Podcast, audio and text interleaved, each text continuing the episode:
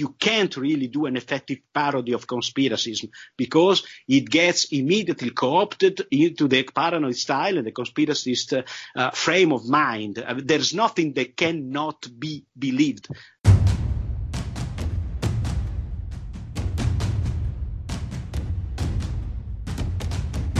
You're listening to War College, a weekly podcast that brings you the stories from behind the front lines. Here are your hosts, Matthew Gault and Jason Fields.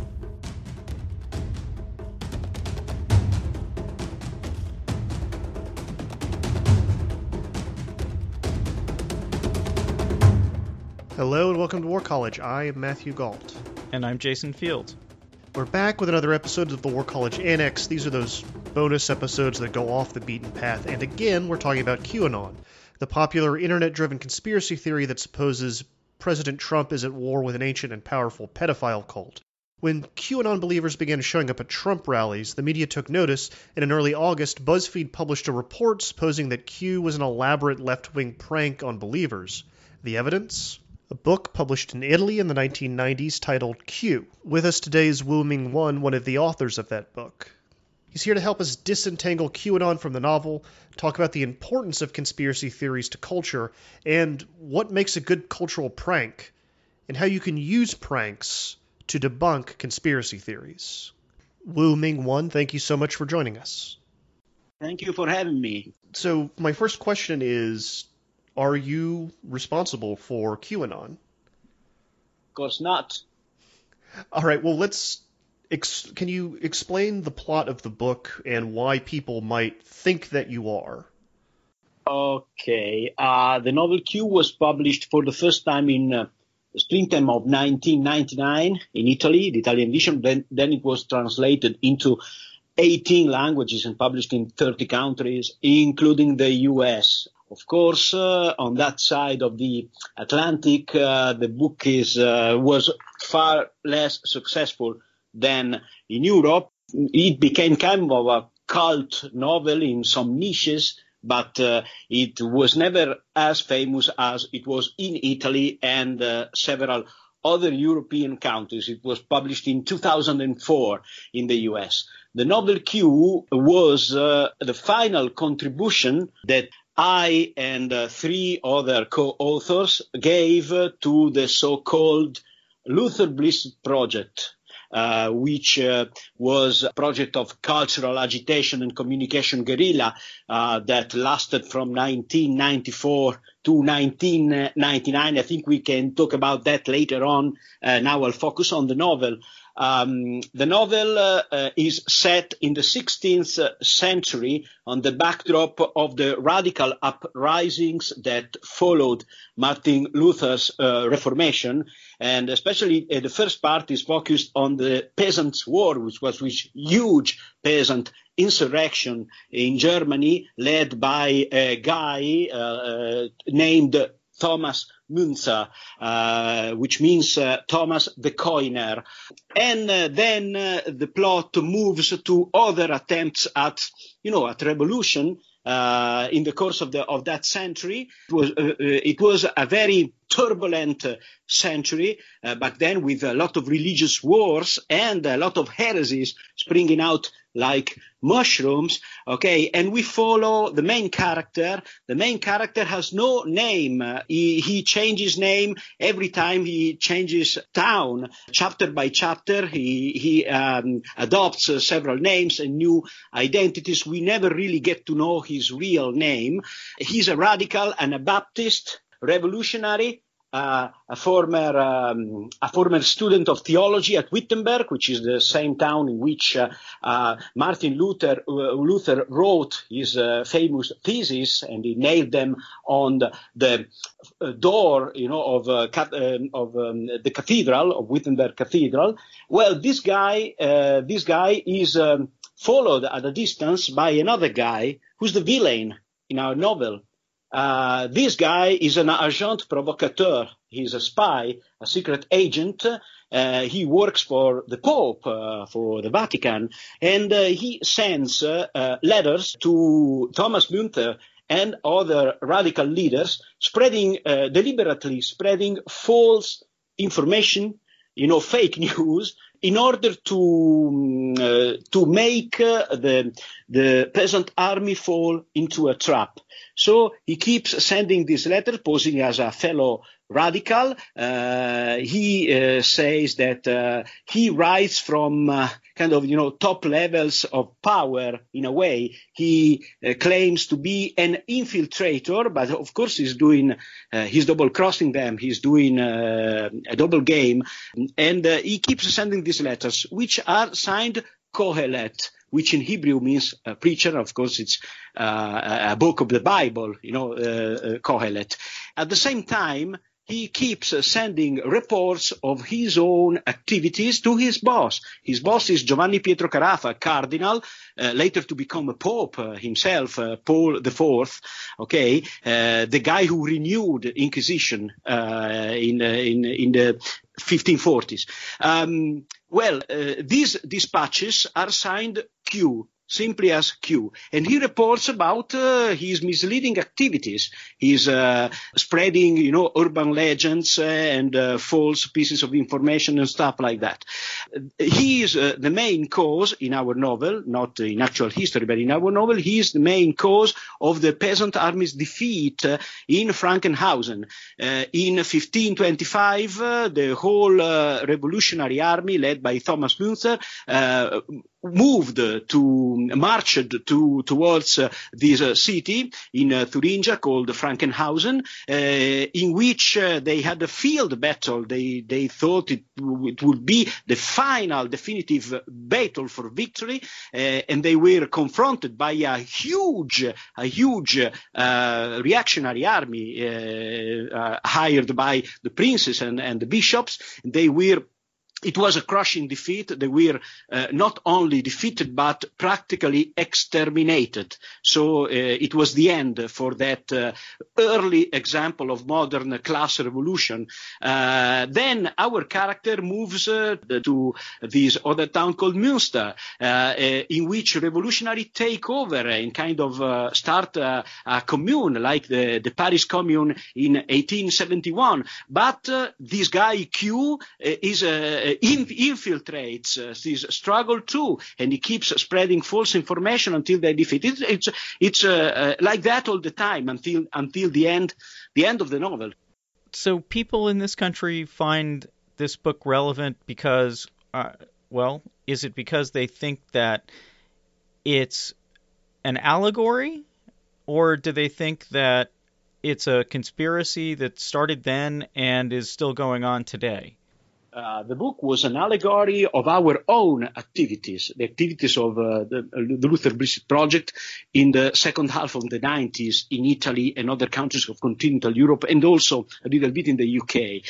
Um, we uh, conceived it, we constructed it as an allegory. It's about, uh, uh, you know, psychological warfare. It's about techniques of communication guerrilla. It's about pulling pranks on, on a level. On uh, there, there are other levels of interpretation, of course, but that uh, was uh, the one that caused uh, a sensation in uh, in those days when it was published in Italy. Then it became kind of a uh, night table book, a livre de chevet, as they say in French, for a new generation of activists. The, the generation uh, that after the so-called Battle of Seattle at the end of 1999 started to, you know, confront uh, neoliberal globalization and they started to uh, protest uh, at uh, big summits, big meetings for, of WTO, the World Bank, the G8, like in Genoa in 2001 that generation of activists took uh, Q as a, um, a, a, whole set of references. Uh, uh, people used to call themselves with the names of the characters of the novel and stuff like that. So it, it was uh, it was a bestseller. It's a long seller. Uh, this side of the Atlantic, not the other side of the Atlantic, in which is uh, less known. All right. Well, let's let's zoom out a little bit and let's start because I want to dig into the project that kind of gave rise to the book um, and this idea of, I guess, conspiracy theories or cultural pranks for good that are kind of righteous. Uh, but first, can you explain to us what the paranoid style is? This, I think that's a really important concept to grasp here. Okay, the, the paranoid style is what defines a conspiracy theory. It's a, a, a rhetoric, uh, it's, a, it's a frame of mind. Uh, it was uh, uh, defined for the first time by a political scientist, an American political scientist, Richard Hofstadter, back in 1964. He wrote a seminal essay, a very important essay called The Paranoid Style in American Politics, in which he dealt mainly with the kind of conspiracies that the John Birch society used to talk about at that time. Okay, but he traced the origins of the paranoid style, at least in the US, back in uh, uh, the 1830s. And for example, he demonstrated that uh, such important figures like Samuel B. Morse, the inventor of the telegraph and the Morse code uh, indulge very much in anti-Semitic conspiracy theories and, and, stuff like that. Okay, so the paranoid style is a useful concept, concept because it uh, can help us uh, uh make uh, uh, the correct distinction between actual conspiracies, okay, and conspiracism. Okay, um, because we shouldn't make the mistake of saying that conspiracies don't exist, because of course some conspiracies do exist. Uh, what is a conspiracy? You have a conspiracy when a group of people, or more than one people, agree in secret to take some action against someone else, a third party, against someone else's interests at, at least. Okay, so th- there are some requirements, some characteristics. There must be more than one person, otherwise it's not a conspiracy, of course. Uh, the agreement between those persons must be secret because if you do things in broad daylight, that's not a conspiracy. Everyone can see what you're doing. And the most important characteristic, at least according to me, action must be against someone. The example that, that I usually make is if you organize a surprise party for your dad's birthday, that's not a conspiracy because you are agreeing in secrecy with other people, but not against someone else, because you're not conspiring against your dad by organizing a surprise party. It must be a very awful party in order to, to have that characteristic. Okay, so you, you can dis, uh, uh, say that conspiracies do exist, but real, actual conspiracies have some key characteristics that make them very different from the kind of convoluted, cumbersome conspiracy theories which conspiracists dream about and share and spread. Okay. Well, give us an example of a real life conspiracy, like one that was actually true. Watergate. Watergate.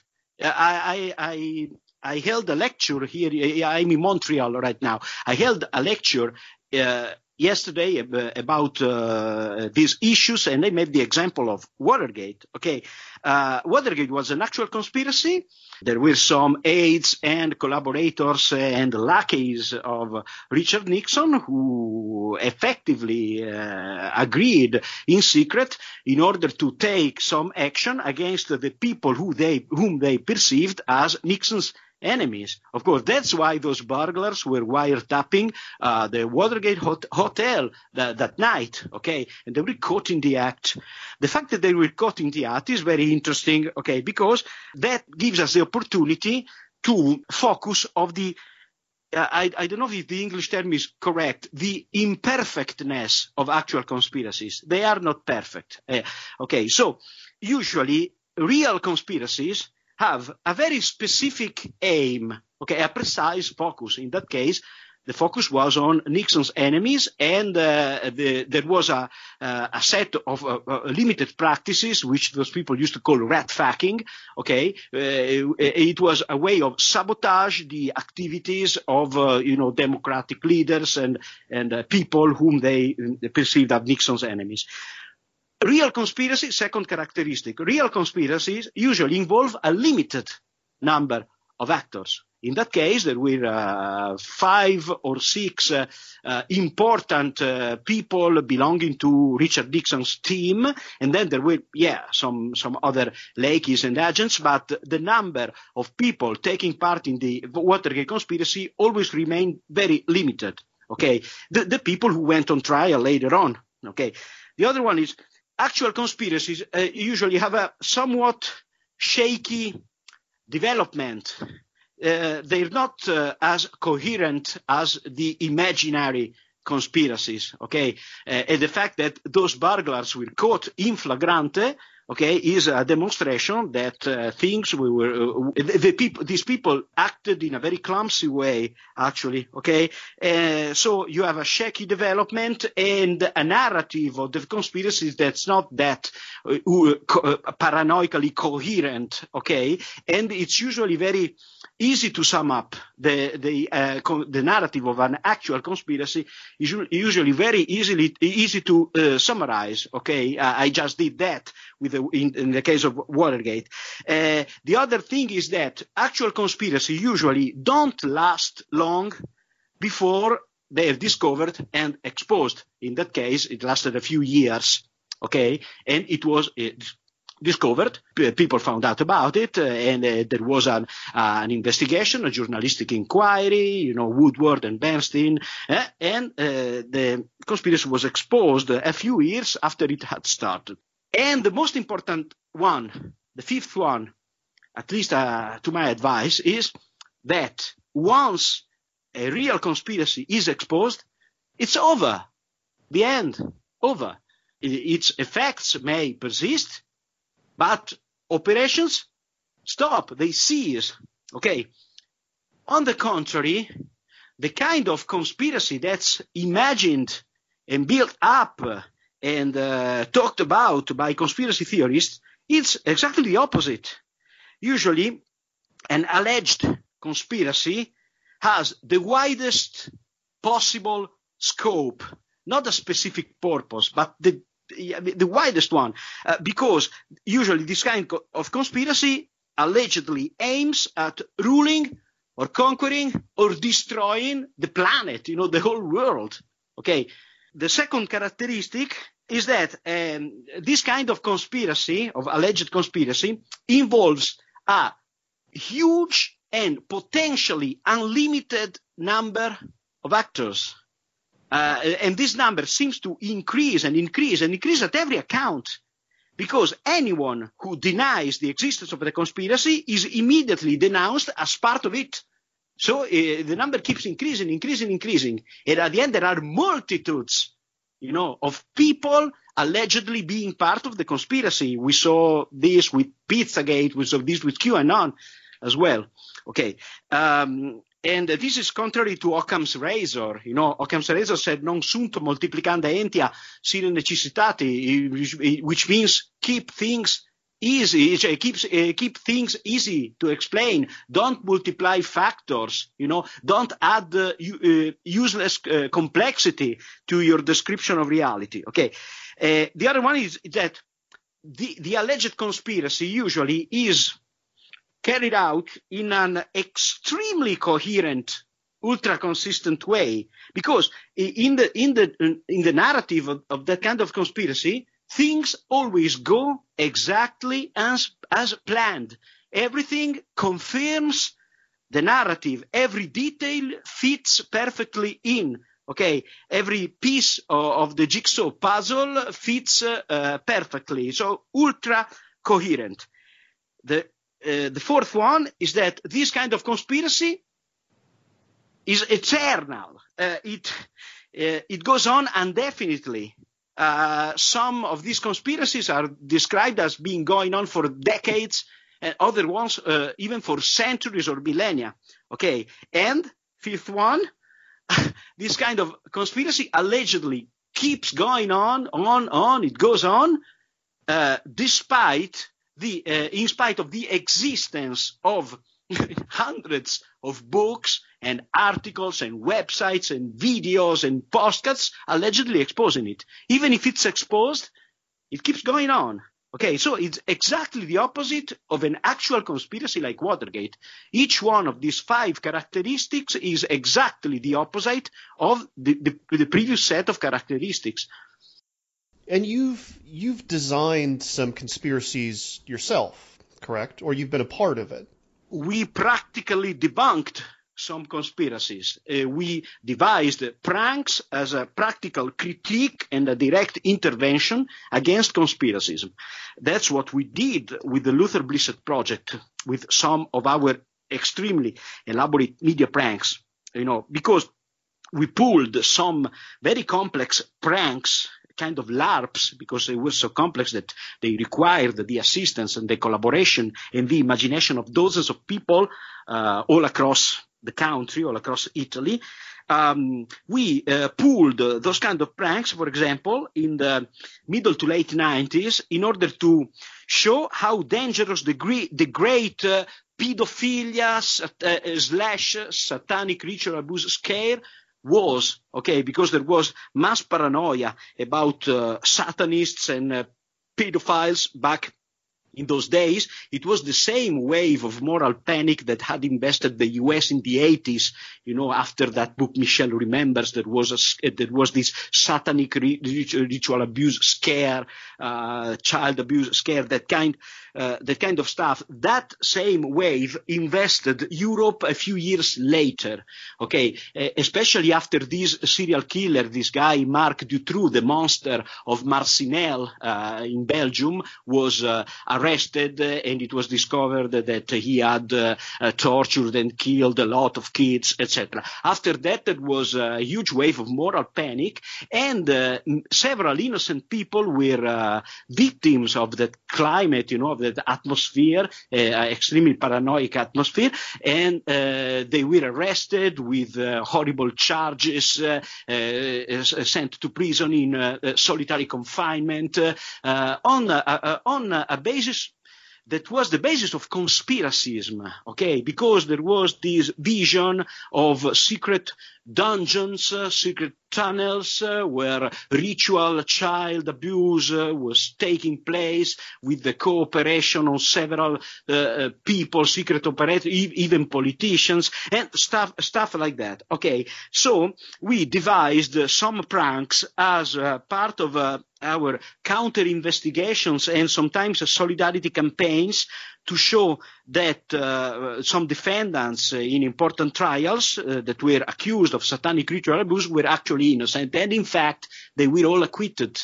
They were all acquitted and the money even gave them, uh, and the state even gave them money uh, as a compensation for their unjust, uh, unjust imprisonment. Okay, so we devised some pranks uh, uh, that were um, that aimed at showing that it was all bullshit. Okay, for example, uh, one the, the most complex one was played by really dozens of people in near Rome, in a town near Rome called Viterbo, uh, in the backwoods around the town.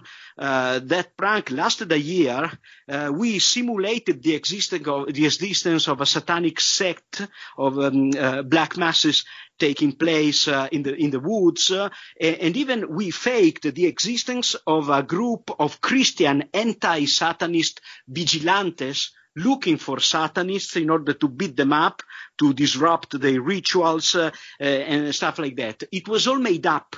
Okay, there were neither Satanists nor vigilantes, no black mass, no uh, ritual abuse, nothing like that. There were only fake pictures uh, uh, uncanny objects which we left uh, in the woods, and especially some particularly crazy communique, you know, press releases which we sent to the local and national media, and they were signed by this group called the COSAMO, Committee for the Safeguard of Morals. It was this group of anti-Satanist uh, vigilantes, and the media, the local press uh, at the beginning, and then also the national media, media, they believed everything. They published everything with no fact checking at all because we were in the middle of a, of, of a uh, you know, of a moral panic wave and everyone was talking about ritual abuse and pedophilia and satanists. So also politicians at a certain point jumped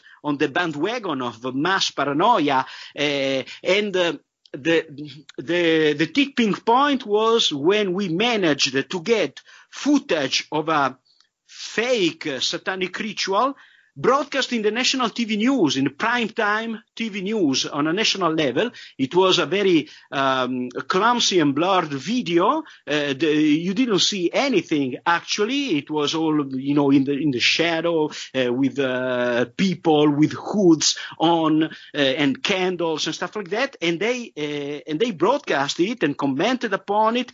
Uh, at the end, we claimed the responsibility for the whole thing after after a whole year, it lasted a whole year, uh, uh, we claimed responsibility and produced a huge mass of evidence proving that we were responsible for that and, and uh, Satanists and vigilantes uh, uh, had actually never existed. we caused quite a sensation. but also the Luther Blissett Project was responsible for a huge a huge counter inquiry on cases of uh, uh, false, uh, you know, false um, accusations of uh, on uh, child child abuse. Let, let, let, me ask you a question though.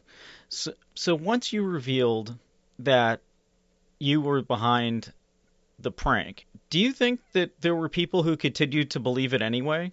I mean, is that a concern? No, no, not in that case. Not in that case, because we had a reputation Okay, we already had a reputation. We had been pulling pranks like that, maybe not that complex all the time, for years. Okay, so uh, because our project started in 1994. This prank, this uh, pseudo satanic prank was in 1998. So uh, it, um, for 40 years we had been pulling pranks okay, organizing pranks, and uh, the name Luther Blissett was associated with this kind of activities. Uh, it, it, it, I mean, the, the, purpose of the whole Luther Blissett project thing was to adopt uh, the same moniker, the same uh, pseudonym, then the same name, uh, altogether, hundreds of people, hundreds of artists and activists, cultural agitators adopted the same name and used it in order to, you know, sign their, you know, works of art or writings or, or performances or claiming responsibility for pranks. So uh, Luther Blissett was famous kind of a Robin Hood of a digital age, uh, a social bandit, uh, a, a, prankster. Every action added to the reputation of this imaginary guy who was a collective entity, actually. So when we claimed responsibility for that, everyone believed it because we already had a, a track, we had a reputation. This reminds me of Houdini or James Randi. Right, yeah, yeah. who are both who are both magicians that would that would debunk spiritualism uh, yeah. by showing you how you did the trick and then explaining the trick to you. Yeah, yeah, there are some similarities. Yeah, many, yeah, actually many similarities. We were, we were always being very much interested in magic. It was about uh, claiming responsibility by explaining in detail what kind of tricks we had used and what kind of bugs in the information system we had taken advantage of in order to pull the prank. So it, it had an educational aspect, kind of, because uh, how can I say? We uh, focused on cultural automatisms and then said it and then told uh, we, we, usually told people uh, you acted you acted uh, following a cultural automatism. You are in the middle uh, in the middle of a you know a moral panic wave. So you instantly believed that kind of bullshit because everyone's everyone's talking about that kind of bullshit by but by cl- claiming claiming that it's real. We proved that we faked it okay? For for one that we fake it. How many more are fake and are faked by the media or are automatically generated by a cultural automatism, you know, because there's no conspiracy behind this kind of, of stuff. Nobody decides that there will be a, a, wave of moral panic about a particularly sensitive issue. Nobody decides that. There's no conspiracy on that level. Of course, there's culture. Culture has some mechanisms, and some, uh, it, it, undergoes many phases, you know, uh, things things happen. Okay, so we always explained uh, the kind of you know flaws in the media system we had exploited in order to pull the prank, and it was kind of an educational DIY aspect. Okay, you can do that too if you organize. You can do that too. Okay, you don't have to uh, be a passive consumer of me of the media. Okay, you can you can counteract okay, in cases like this. Um, so uh, our pranks uh, had three important aspects. You know, the content that we that we choose to to put in the, into them, because these pranks were always pulled in order to raise um, awareness on some sensitive issues and especially on, on, how the media talked about those sensitive issues. Okay, so uh, the uh, the content was never produced at random. You know, we, we it was very deliberate. Okay, we we had meetings and we decided what what to do. And then there was this do-it-yourself aspect and this kind of reverse engineering aspect, explaining what we had done, and the account of how we did the prank was always more important than the prank itself. Okay, and then there was this uh, aspect of com, uh, I, which I would call communitarian because each prank added to Luther Blissett reputation and made uh, calling yourself Luther Blissett ever more appealing. So you have to build a myth first. Yeah, exactly. And you were part of that myth. You were not a passive uh, contemplator, a passive consumer of that myth. You were part of it in an active way, in an engaging way, and you felt uh, being part of a warm community of people sharing the same purpose. Okay, you shared a certain style, a certain uh, imagery, uh, even if you never met the other members in person. Okay, because the, the, the, there were cases in which some some people gave important contribution without ever meeting in person. Uh, for example, we had regular meetings in which we met uh, um, in, Bologna. We were 50, 50, about 50 people. Also in Rome, there was a huge group, okay, but there were other individual contributors to the Luther Blissett project that were, you know, scattered apart in the whole country or even in other countries, sometimes uh, communicating with, with, each other via uh, the mail art uh, network. No, because uh, the Luther Blissett project came out of the of yeah, there were some underground currents in in, in culture, you know, uh, in in the 80s, uh, and of pieces, small pieces of art and zines sent uh, via uh, the snail mail, via the surface mail, and it was a huge net- network predating the internet, uh, and some people communicated with each other about Luther Blissett via the mail art network. Okay, so there were three three aspects: uh, the content, the DIY aspect, and community. That was the most important thing. But it's it's uh, uh, uh, revealing. It's very interesting that, you talked about Randi. uh, and Houdini because uh, we um, strictly collaborate with magicians. You know, there's this guy who's part of the Wu Foundation called Mariano Tomatis, who is a magician, a historian of illusions. He focuses his work on exploring ways of uh, revealing the trick behind the magic act in a way, in a way which doesn't spoil the magic act, but, but makes it even more magic. There are some example of that. Yes, yesterday I, I showed a video with Penn and Teller. You know, I think Penn and Teller are the best illusionists in the world. Uh, uh, there, there are some magic acts in which they show the exact tricks that they just used. First, they perform the act, and people are in awe. Uh, they, they, they, they look at them and say, wow. And then they repeat the act, uh, for example, with transparent props.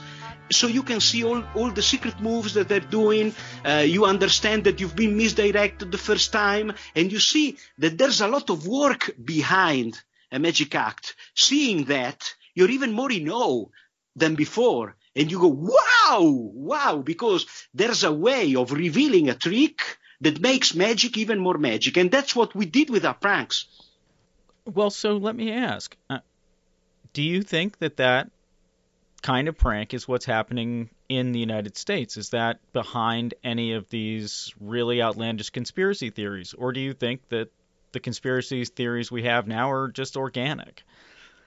Yeah, I think they're just organic. Uh, uh, there's something in, in American, in Western culture, not only in American culture, which keeps uh, creating creating conspiracy theories. There are some key elements that keep resurfacing. For example, this thing of child abuse and secret dungeons. Uh, uh, it faded out uh, at the end of the 80s or in the early 90s in the US, and they and, and then uh, resurfaced with Pizzagate uh, in 2016.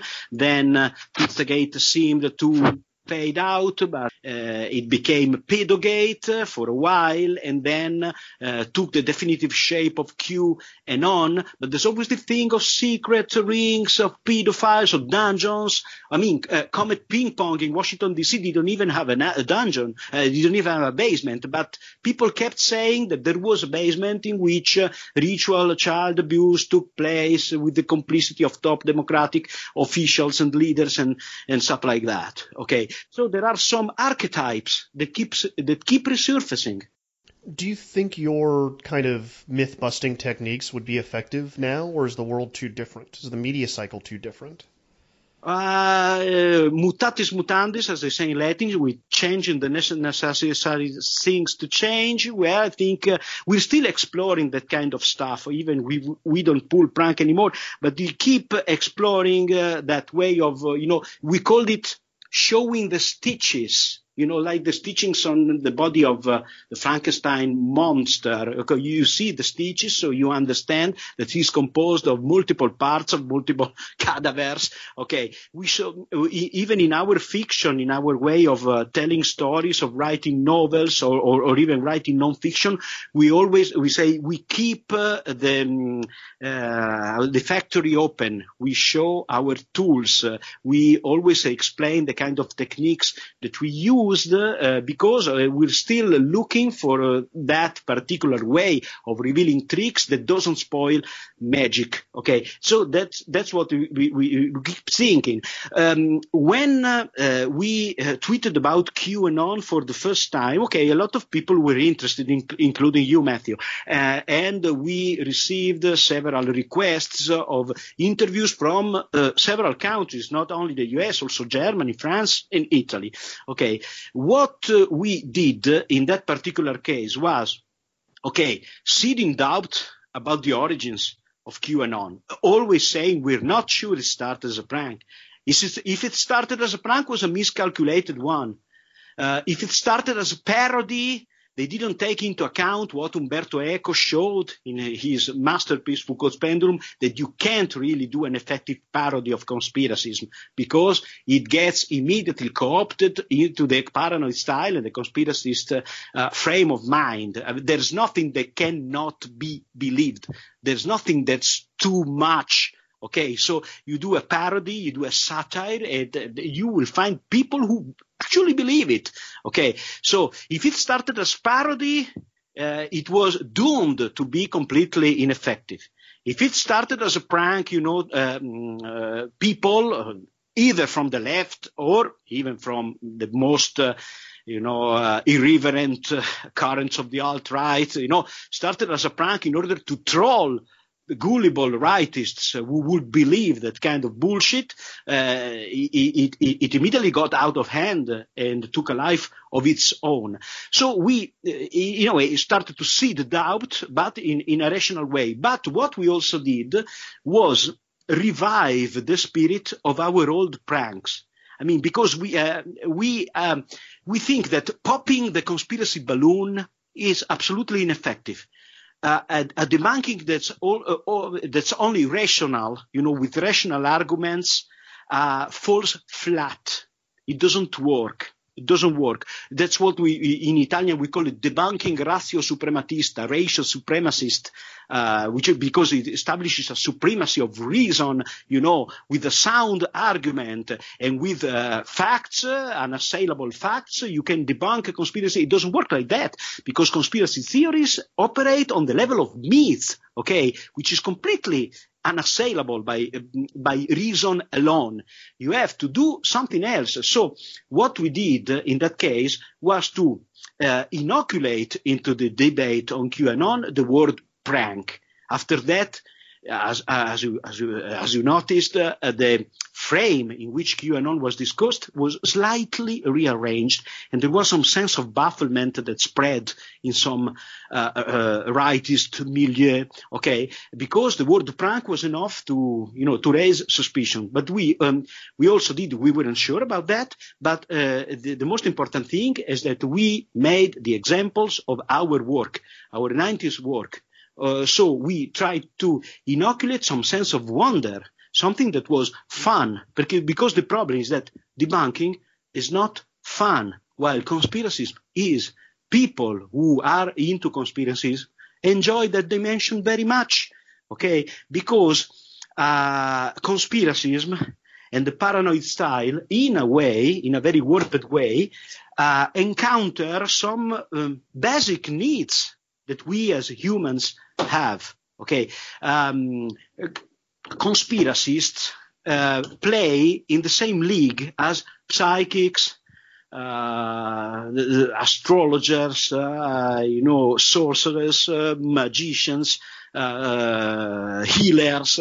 It puts a little bit of magic and excitement back into the world for people. Exactly.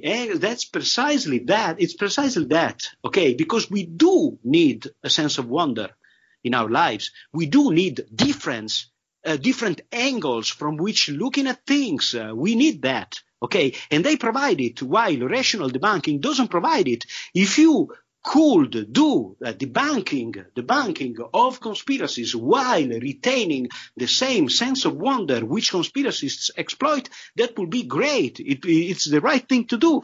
That's why we, we focus the attention on, on those illusionists who explain the tricks because they are kind of debunking themselves, but retaining the sense of wonder.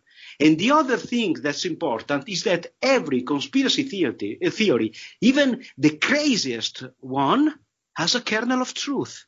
And if you don't talk about that kernel of truth, you reinforce you reinforce the belief in, in, the conspiracy theory. We made a lot of, of, of examples uh, in the past few weeks, and also in my lecture yesterday at McGill University. For example, I did the example of chemtrails. You know, chemtrails are a distorted version of uh, a legitimate, uh, you know, preoccupation for climate change. Okay, uh, the system cannot deny itself. Okay, it all uh, it always bends every feeling and emotion, tries to bend every feeling and emotion and anxiety and preoccupation towards a we call it diversionary narrative a narrative that's more or less about the same issue, but doesn't address its core. Okay.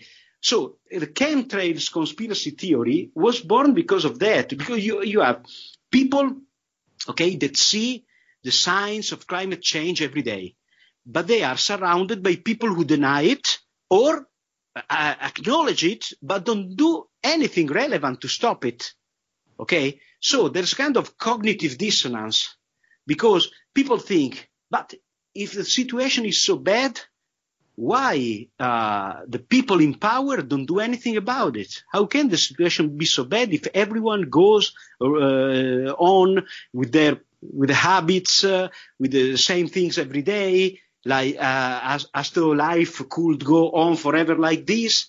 Uh, but uh, there are images of doom on the TV. There are hurricanes uh, gigantic fires devastating, devastating, uh, you know, the Southern California woods. Uh, you have uh, floods, you have droughts, uh, but uh, you, you, have at the White House. There's a guy. There's a there's a climate change negationist. He, he denies even the existence of of the phenomenon, and even the politicians who acknowledge the phenomenon don't do anything about it, okay? Because of, of the Paris protocols is a farce. Of course, nobody's doing nothing, okay? So these, uh, you, uh, people have to cope with this cognitive dissonance. Uh, and uh, uh, a, a, diversionary narrative is produced, is automatically generated. And even the symptom is correct because the increase in air traffic with low cost flights, etc. It's true that you see more chemtrails. Contrails contrails. The real thing is a contrail. Condensation trail is what it's short for. I just want to sorry, I just want to stick that in there. But they do call them chemtrails. The conspiracists do.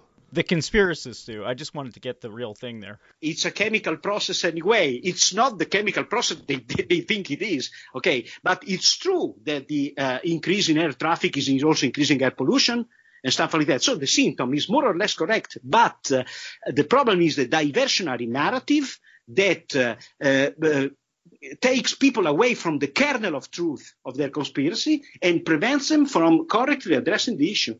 Okay, and the real issue behind all this is climate change. Okay, so every conspiracy has a kernel of truth. Even 9/11 truthers uh, have a conspiracy that has a kernel of truth that, uh, but is perverted into into a diversionary narrative. Well, let me let me ask you this then: what what is the kernel of truth at the center of QAnon? Uh, the kernel of truth of QAnon is that people are insecure about who's in power, is that uh, there are all these, you know, uh, uh, state agencies, uh, intelligence uh, uh agencies that you don't really know what they do. There was uh, some times ago there was all the NSA controversy uh, about uh, you know the, the government spying on uh, on citizens uh, all the time. Uh, okay, so there were the, the, all the WikiLeaks controversy. There was Snowden fleeing from the country and taking refuge in in, in Russia.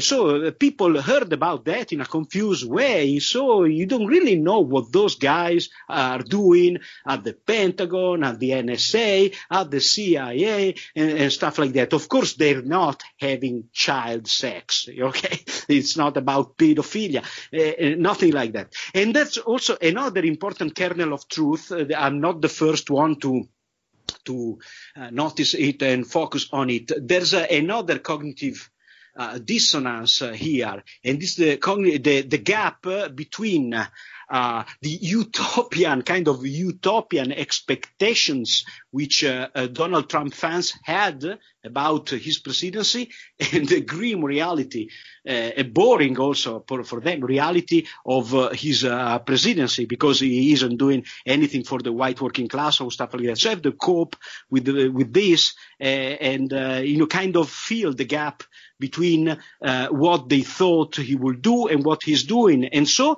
the result is you think he isn't doing anything, okay, uh, from their point of view, of course. You think he isn't doing that, but in secret, he's fighting against an evil cabal of pedophiles uh, running the world, uh, and he's a genius, and he's playing a multidimensional chess game, all in secret, because you don't see anything about that, of course. uh, so there's a cognitive dissonance. Uh, there's a, a, kind of fantasy that was created, uh, created in order to overcome disillusionment and disappointment about the Trump presidency, because also them uh, are, are, are disappointed by this presidency, because it's no right-wing utopia as they thought.